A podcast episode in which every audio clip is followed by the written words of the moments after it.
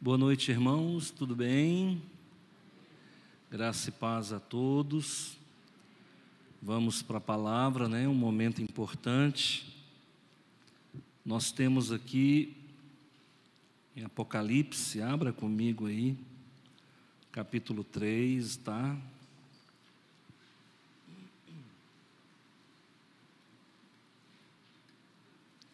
Apocalipse 3, 20 registrar aqui a presença do irmão Raj, da irmã Keila.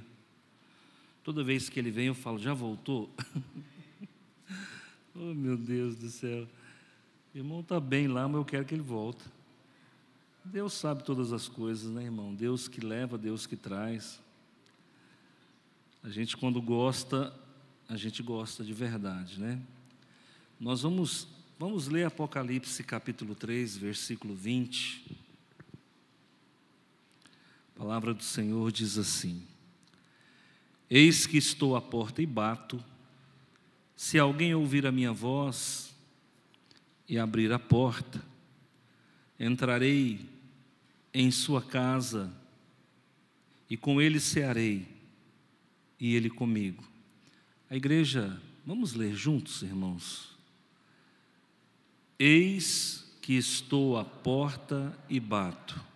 Se alguém ouvir a minha voz e abrir a porta, entrarei em sua casa e com ele cearei e ele comigo. Vamos deixar a Bíblia como está? Pai, em nome de Jesus, eu quero muito agradecer, porque nós estamos quase saindo da Covid. Estamos, Pai, ainda contabilizando mortes, mas elas estão diminuindo de forma muito acentuada. Até o ponto em que nós teremos morte zero, para a glória do Senhor. Muito obrigado, porque desde o dia que o Senhor nos revelou que essas mortes cessariam, de lá para cá temos a cada dia visto o agir do Senhor. Abençoa com a tua mão de poder a cidade de Rio Verde, o estado de Goiás e o Brasil e também o mundo. Em nome de Jesus. Amém.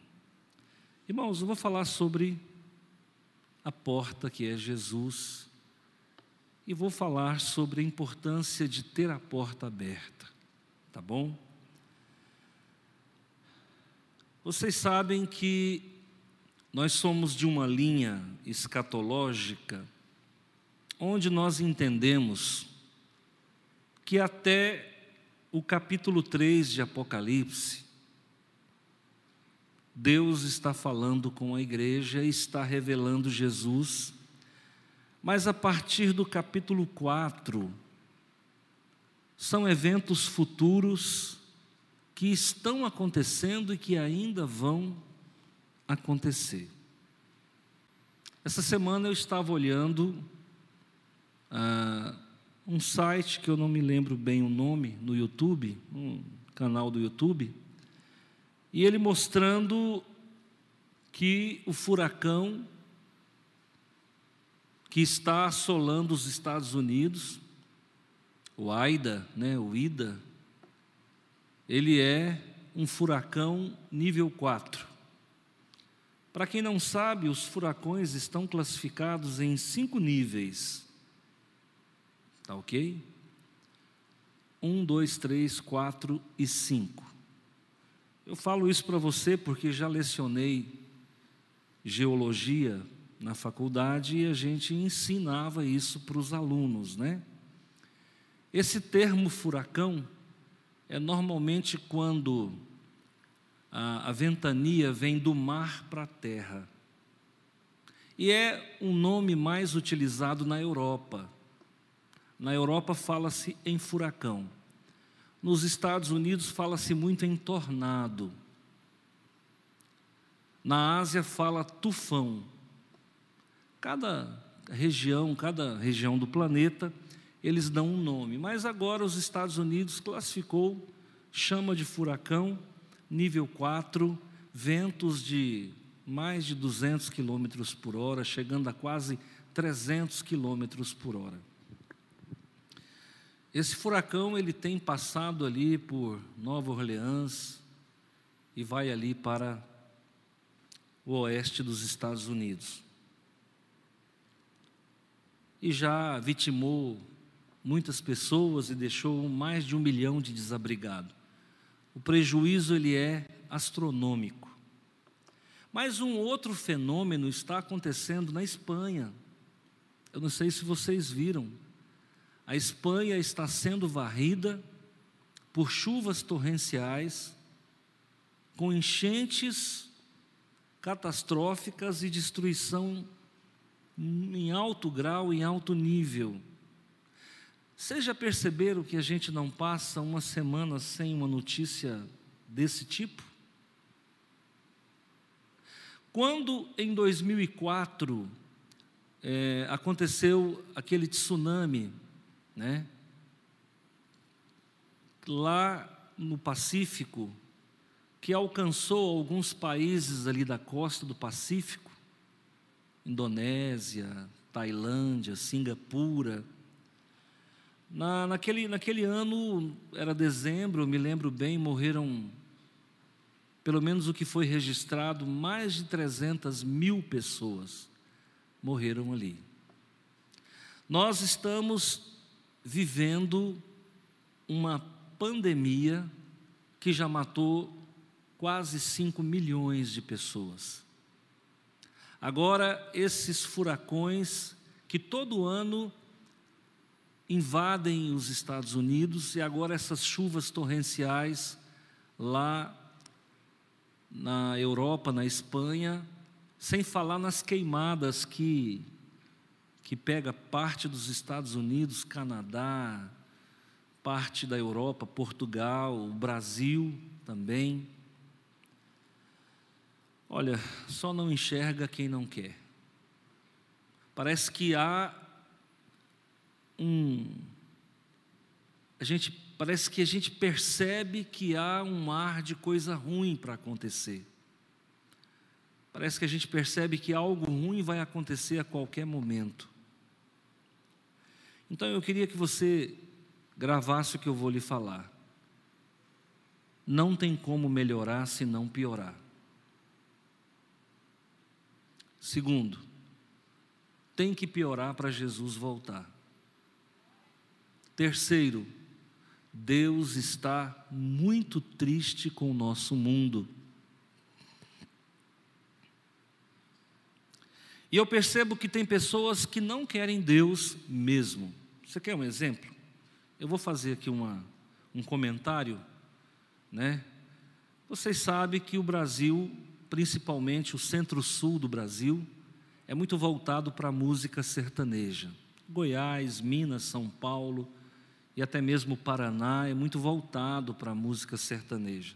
Mato Grosso, Mato Grosso do Sul. E nós temos duas duplas sertanejas, nós temos uma dupla sertaneja muito conhecida. E agora um dos irmãos, eu não vou citar o nome, eu vou citar por alto assim. Agora um dos irmãos parou de cantar com o outro e está cantando música gospel. Sabe de quem que eu estou falando? Sabe, né? E eu olhando lá, ele moço, mas, que, mas como canta, né? Como canta para Deus? E eu pensando, tantos anos esse rapaz cantou para o mundo, com a voz tão bonita, eu achava que até que ele não cantava era nada. Agora que eu descobri que ele canta, né? E ele cantando lá, e ele, ele falou, né? Um comentário que ele fez, e falou: Olha, depois que eu comecei a cantar para Jesus, os meus seguidores sumiram. Engraçado, né? O povo só idolatra ele quando ele canta para o mundo. Quando ele vai cantar para Jesus, o povo abandona o ídolo. Interessante, o povo não quer Deus. Por isso que Deus está muito triste com a humanidade. A Bíblia diz que a ira de Deus vai descer sobre o mundo e vai alcançar principalmente os lugares onde o anticristo ataca, atua mais. Há poucos dias vocês viram a China com enchentes e terremotos destruidores. Então, irmãos, daqui para frente, não estou fazendo terrorismo, não estou fazendo sensacionalismo, tenho, tenho certeza do que eu vou lhe dizer. Daqui para frente as coisas vão ser daí para pior. Nós estamos com uma carta que foi escrita pelo apóstolo João, um apóstolo amado. Acredita-se que ele escreveu essa carta no ano de 95. Há quem diga que o apóstolo João não morreu, viu? Quero te falar isso aqui, não quero te assustar também não. Mas há existem pessoas que acreditam que o apóstolo João não morreu. Eu não estou dizendo que ele não morreu, não, mas tem pessoas que dizem que ele não morreu, que ele continua vivo até hoje. Isso baseado naquele, naquela passagem de, de João capítulo 21, quando o apóstolo Pedro pergunta: E esse aí que fica reclinado no teu ombro, o que, é que vai ser feito dele? Jesus, olhando para o apóstolo Pedro, falou assim: E se eu quiser que ele fique até eu voltar, o que, é que você tem a ver com isso? Então, por conta desta afirmação de Jesus, há quem crê que o apóstolo João não enfrentou a morte e está vivo até hoje em algum lugar, que nós não sabemos aonde. Isso prova o poder de Deus. A carta do apóstolo, é, o livro de Apocalipse é um livro de revelação. Apocalipse significa revelação. Revelação do que? Revelação de Jesus. É no livro de Apocalipse que a gente vai conhecer Jesus como juiz. Porque até então a gente conhece ele como sacerdote, a gente conhece ele como profeta, como Messias, como Deus. Agora, aqui no livro de Apocalipse, você vai enxergar Jesus como juiz. Então, grava bem o que eu estou lhe falando. Essa carta foi escrita provavelmente no ano 95, na ilha de Pátimos. E aqui no capítulo 3 está falando de uma igreja chamada Laodiceia que fica a 60 quilômetros a leste de Éfeso, fica próximo a Esmirna, fica próximo a Filadélfia, numa região que nós chamamos hoje de Turquia ou Ásia Menor. Mas já foi território sírio. No tempo de Antíoco I, Antíoco II, que eram generais que sobraram do Império Grego, que eram generais que sucederam Alexandre o Grande, esse, essa dinastia seleucida, teve um, um rei chamado Antíoco II. E esse Antíoco II tinha duas mulheres, pelo menos duas, né? E uma das mulheres era chamada de Laudice. E essa mulher em um dado momento da vida dela, do casamento dele, ele descobriu que a amava muito. Ela era concubina, então ele tirou ela do concubinato e trouxe ela para a rainha e colocou ela num pedestal. E então, por amor a ela, ele deu o nome a essa cidade, que antigamente tinha outro nome, e ele deu ao nome, o nome a essa cidade de Laodiceia porque era uma das cidades mais ricas da região. Mais tarde ela se torna uma província romana, mas no ano de 286 a.C., era uma cidade que estava sobre o domínio seleucida, ou seja, sobre o domínio, domínio grego, e ele coloca o nome desta cidade de Laodiceia. E Laodiceia acontecia algo interessante, porque havia canalização de águas que vinham do Monte Lico, do Vale Lico, e essa água era quente quando saía de lá.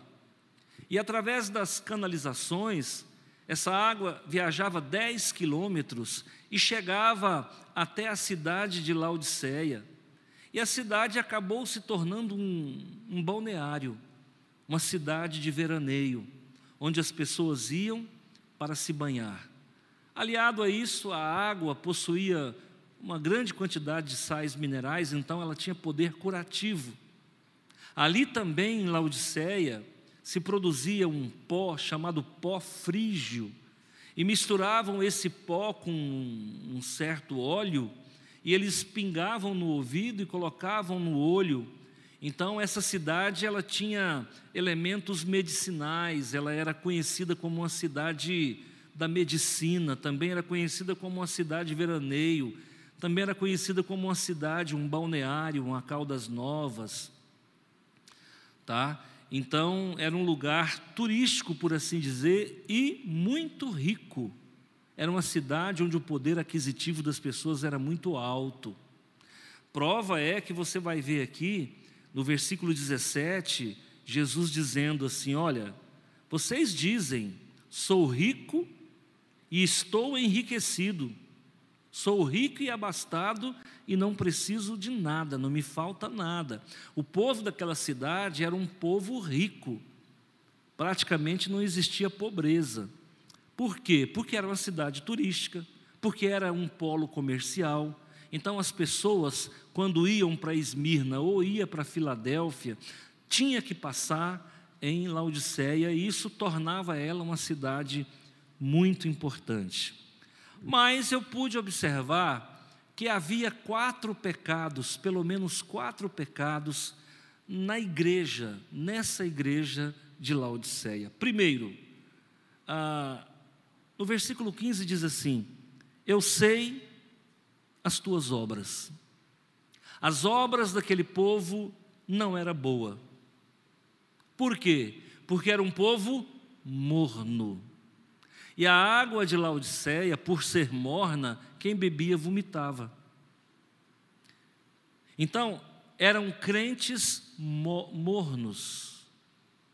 E eu fico pensando, o que, que há de Laodiceia em nossa vida?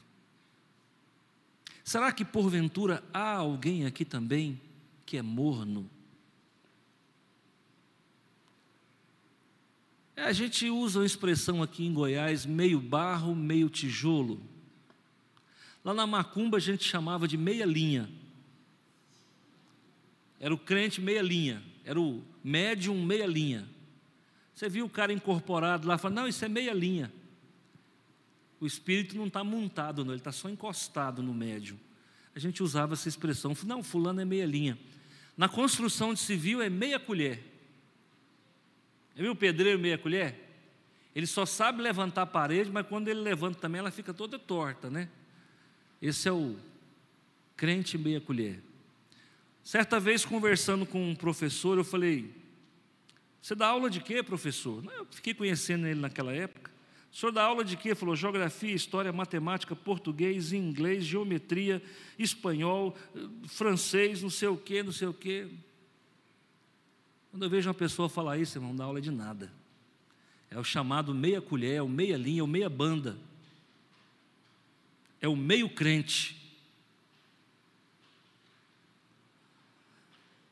Eu espero que na nossa igreja não haja crente morno.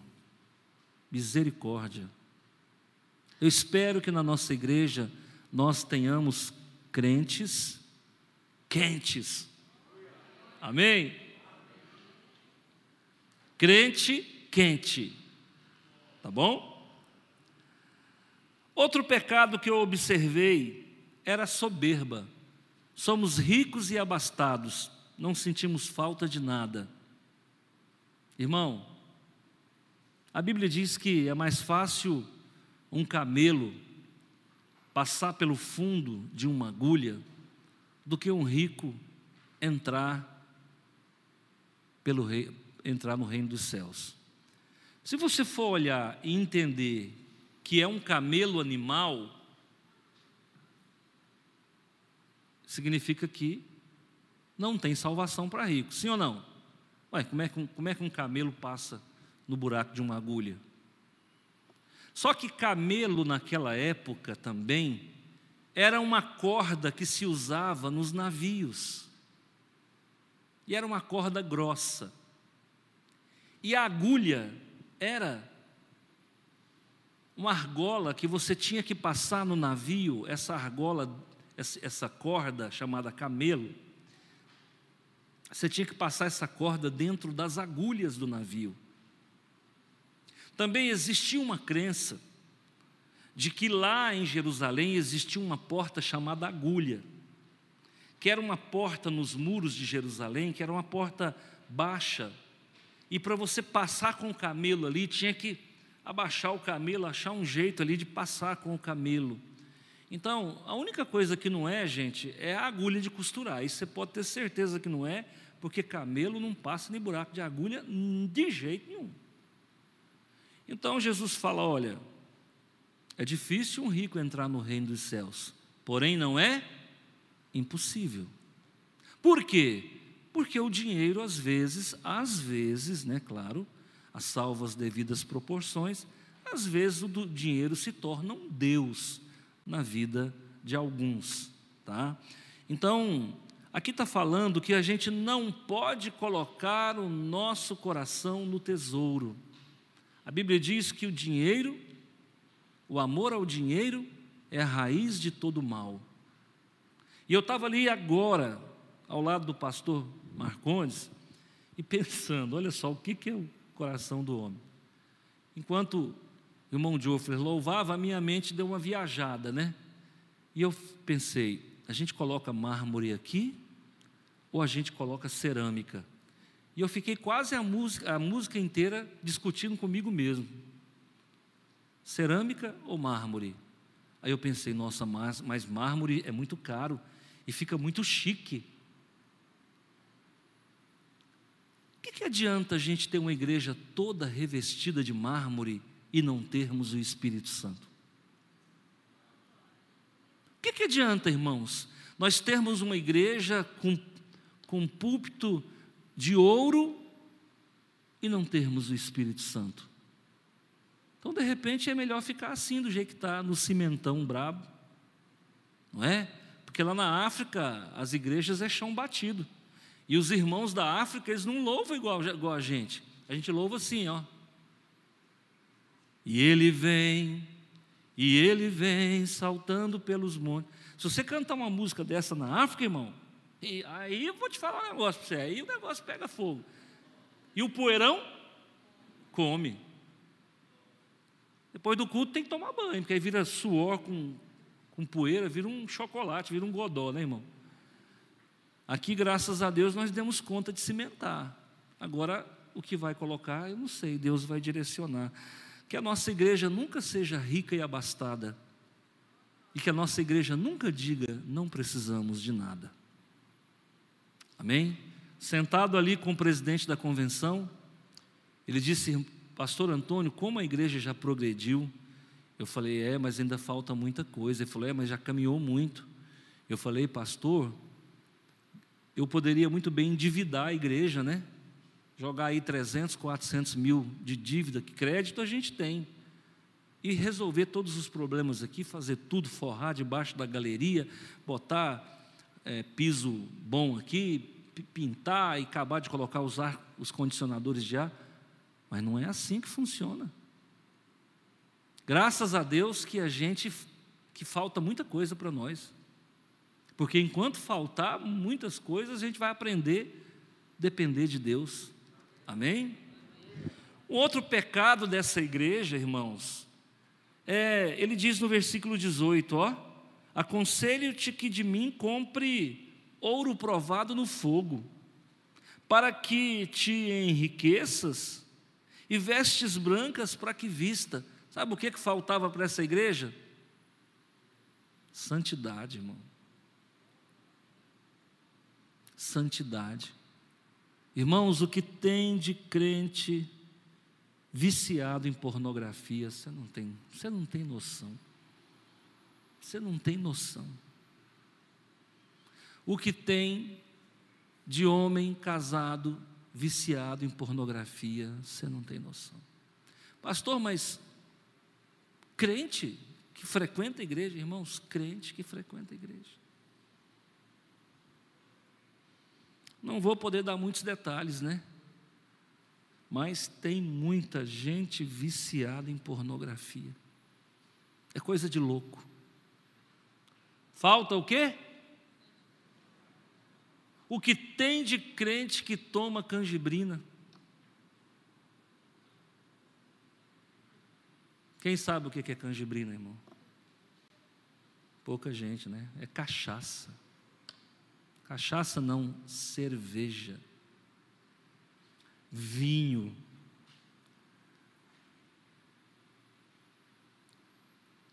E a coisa que eu mais gosto é quando alguém fala para mim assim: a Bíblia não proíbe beber vinho, realmente a Bíblia proíbe olhar. Provérbios 23, não olhe para o vinho quando ele se mostra vermelho. Provérbios 23, não ande com quem bebe. Pastor, a Bíblia, Jesus transformou a água em vinho, e agora? Agora me prova que o vinho que Jesus transformou tinha teor alcoólico. Quero que você me prova. Porque tinha dois vinhos naquela época.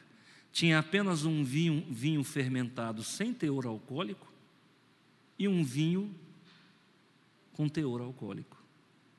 A Bíblia diz lá em, lá em Isaías 66, acho que 66, 8, ou é 68, 6, maldito o homem que der bebida alcoólica para o outro. Jesus pecou, sim ou não? Não. Então ele não pode ter transformado a água em vinho com teor alcoólico, senão ele é maldito. E Jesus não é maldito. O que tem de crente que bebe, irmão? Agora, pasmem, tem crente que fuma. Pode. Tem crente que fuma é o pitador de Jesus. Tem crente que fuma, falta santidade. Falta santidade. Se a igreja é morna, é uma igreja de Laodiceia. Se a igreja é soberba, é uma igreja de Laodiceia. Se a igreja não tem santidade, é uma igreja de Laodiceia.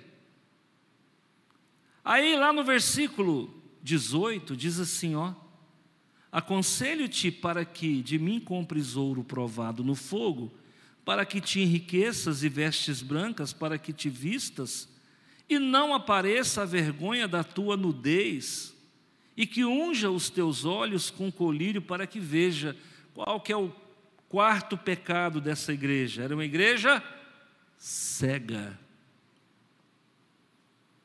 Uma igreja que não consegue enxergar um palmo na frente dos olhos.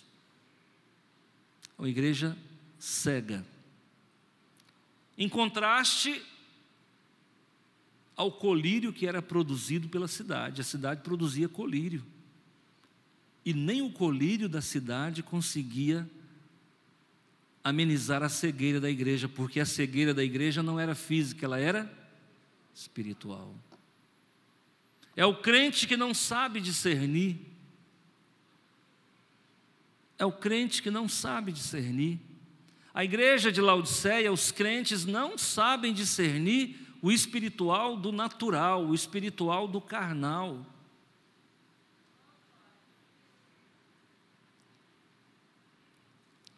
Amém, irmãos? Como é bom a gente poder refletir na palavra de Deus e aí olhar a nossa vida. Durante todo o mês, a gente se prepara para a ceia. Domingo tem ceia. Como é que nós vamos chegar na ceia domingo? Se você chegar aqui e disser que, que não pecou, mente.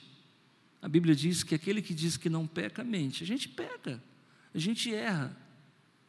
Mas o que, que eu devo fazer? É simples, olha aqui ó, o versículo 19. Eu repreendo e castigo a quem amo. Você já viu gente falar assim: ah, Deus não castiga? Vai ler a Bíblia, rapaz. Aqui está falando que Deus repreende e castiga a quem ama.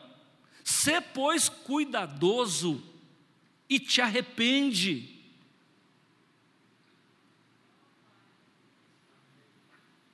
Meu amigo, a ceia está chegando, arrepende. Arrepende. Ah, não é possível que nesses 30 dias nós não fizemos. Não é possível que nesses 30 dias a gente não irou. Não é possível que nesses 30 dias a gente não pensou o que não devia.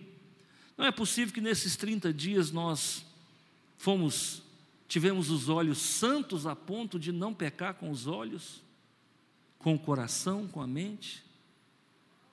Você tem até domingo para se preparar para a ceia. Por quê? No domingo você vai ouvir uma voz assim, ó: Eis que estou à porta e bato.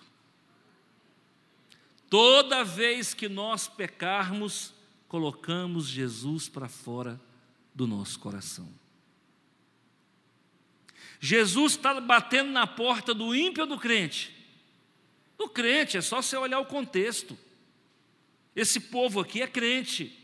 A igreja de Laodiceia é crente. É uma igreja carnal? É, mas ela é crente. Eis que estou à porta e bato. Como é que eram as portas naquele tempo? Ela tinha uma argola de ferro e você pegava a argola, puxava e ficava assim, ó, com a argola. Então tinha duas formas de você chegar numa casa. Ou você chegava na casa falando assim: "Ô, fulano". Ou você chegava na casa e batia. Não tem por que você bater e chamar. Ou você bate ou você chama. Mas olha o que que Jesus está falando aqui, irmãos. Ele está batendo e está chamando. A vontade dele de entrar no nosso coração, no coração do crente que o colocou para fora, é tão grande que ele bate chama, bate chama, ele diz: Olha, eis que estou à porta e bato.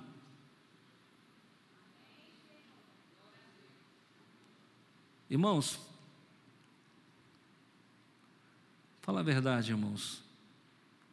A gente fica até condoído de ouvir um negócio desse de pensar que o Salvador do universo, do mundo, está do lado de fora da nossa vida, suplicando para entrar de novo na nossa vida. Isso aí dá vontade de chorar, é triste. E o que tem de crente, irmãos, que assumiu o controle da sua vida e colocou Jesus para fora, é incalculável. Ele diz: Eis que estou à porta e bato. Se alguém, esse alguém aqui, irmão, é um substantivo indefinido. Ele está dizendo, em outras palavras, eu vou bater na porta de muitos crentes e vou continuar do lado de fora. Hum, lamentavelmente, se alguém é um substantivo indefinido, não há definição. Se alguém ouvir a minha voz, já que não ouve o meu batido. Se alguém ouvir a minha voz e abrir a porta, o que, que a palavra de Deus diz em Apocalipse 3,7?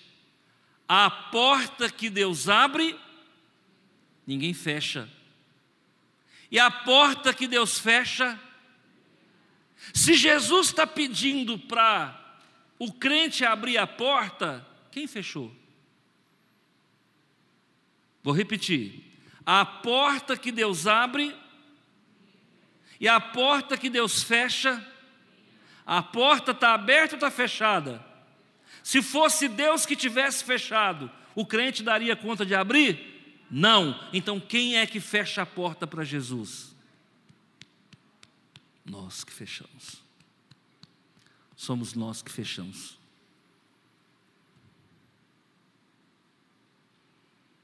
Gente, olha como é que, olha aqui a força de expressão que Jesus está falando no versículo 17. Como dizes, rico estou, rico sou e estou enriquecido, de nada tenho falta. Olha o que, que Deus fala. E não sabes que você é um desgraçado, miserável, pobre, cego e nu. Quem fecha a porta para Deus é desgraçado, pobre, cego e nu.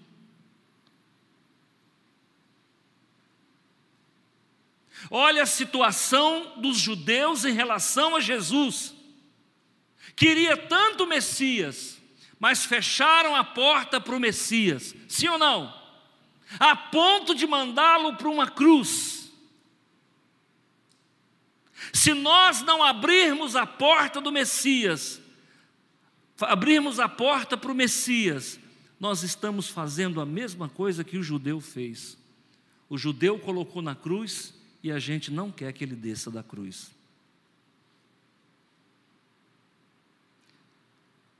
Eis que estou à porta e bato. Se alguém abrir a porta que eu não fechei, se alguém abrir a porta que eu não fechei, eu entrarei. Eu entrarei na sua casa, pode ser o seu coração, Pode ser a sua vida, pode ser o seu casamento, pode ser a sua história, pode ser a sua saúde. Eu entrarei em sua casa e com ele cearei, e ele comigo. Irmãos, está falando de quê? Ceia. O que, que é ceia? É muito mais do que um jantar, é muito mais do que um almoço Ceia é um momento sagrado. Jesus quer voltar a ser especial na sua vida.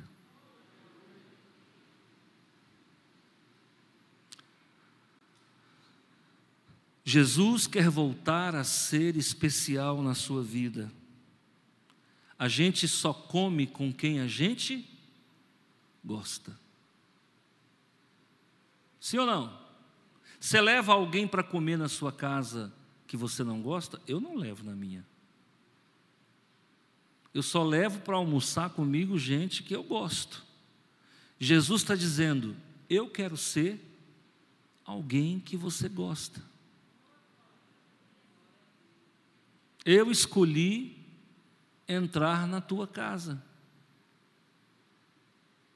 O que, que ele falou? Foi para Nicodemos ou para Zaqueu? Hoje me convém Zaqueu, né? Hoje me convém o quê? Almoçar em tua casa. Por isso que o povo chamava Jesus de comilão. Até depois que ele ressuscitou, ele continua querendo almoçar de novo. É o Jesus que faz questão de ser homem. E nós muitas vezes somos os homens que queremos ser Deus. É o Deus que faz questão de ser homem. Até depois da ressurreição ele quer comer de novo.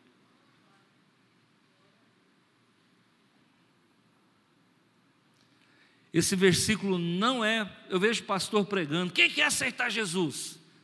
Jesus está batendo na porta, não é isso? Não, irmão. Jesus está batendo na porta do crente.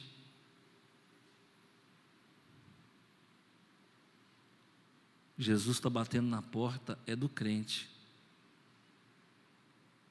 Vamos deixar ele entrar, fazer morada? Amém. Tem uma música do Voz da Verdade ele dormiu lá em casa. Já viu essa música?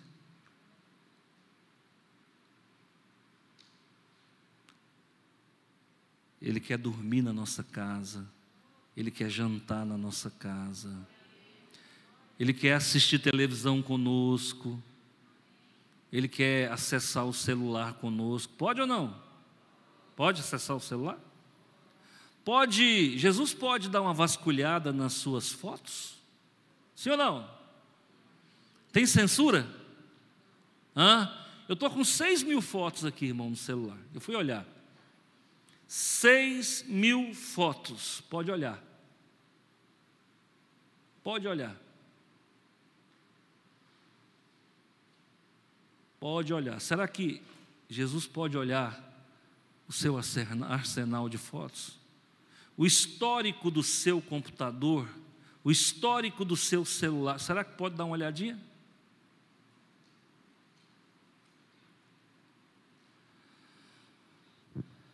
Deus abençoe a sua vida, viu? Deus abençoe a sua vida. Não perde essa ceia, não, porque ela vai ser especial. Eu sinto isso. Não perde essa ceia, não, porque ela vai ser especial na sua vida. Eu sinto que daqui para frente, quanto mais as pessoas se afastarem do pecado e se aproximar de Deus, mais Ele vai proteger, mais Ele vai guardar. Por quê? Porque o espírito do anticristo já está operando. O espírito do anticristo já está operando, inclusive no Brasil.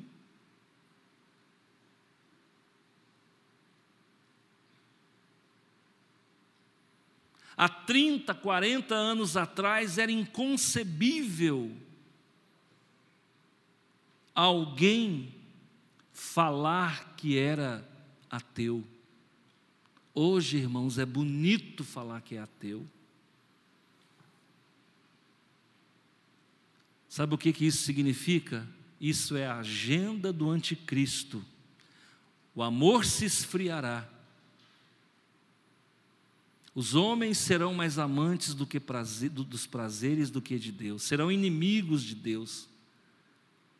Os homens, os, os irmãos apostatariam da fé para seguir ensino de demônio. É o que está acontecendo. Lamentavelmente, existem pessoas e até igrejas que deixaram a sã doutrina, estão seguindo ensinos de demônios. Que Deus abençoe a sua vida, que a gente não perca o foco, que a gente não ame mais as coisas do mundo como fez Demas. O apóstolo Paulo fala: Demas me abandonou.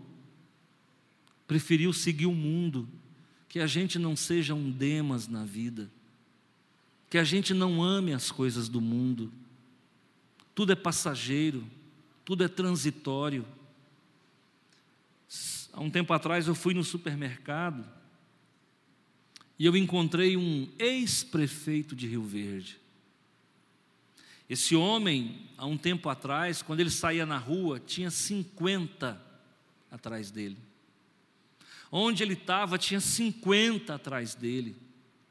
E eu fiquei no supermercado olhando ele assim, parei, fiquei olhando. Quem te viu e quem te vê? Onde estão os que te abajulavam, que gritavam o seu nome, que morria por você? Quem te viu e quem te vê? Certa feita eu fui num velório Cheguei próximo ao falecido, fiquei olhando para ele. Quando eu olhei para a minha esquerda, um ex-governador do estado de Goiás. Só eu e o ex-governador. Onde é que eu conseguiria chegar ao lado desse governador no tempo que ele tinha mandato? No momento mais difícil, ele estava do meu lado não tinha um do lado dele, só o morto e eu. Tudo é transitório, tudo é passageiro. A vida é assim, o mundo é redondo e ele dá voltas. Eu espero que você, que a sua fé não seja passageira. Eu espero que a unção de Deus que está sobre a sua vida não tenha quatro anos de mandato. Eu espero que a presença do Espírito Santo na tua vida não tenha prazo de validade. O mundo não nos pertence mais. O inferno nos perdeu. Nos perdeu. Nos perdeu. Irmãos, a Igreja Batista Nacional Central de Rio Verde, graças a Deus, tem conseguido esvaziar o inferno a cada dia. Porque o evangelho que nós pregamos aqui ainda é ainda é o evangelho de Jesus. Vou orar com você. Meu Deus e meu Pai, muito obrigado. Entendemos a palavra.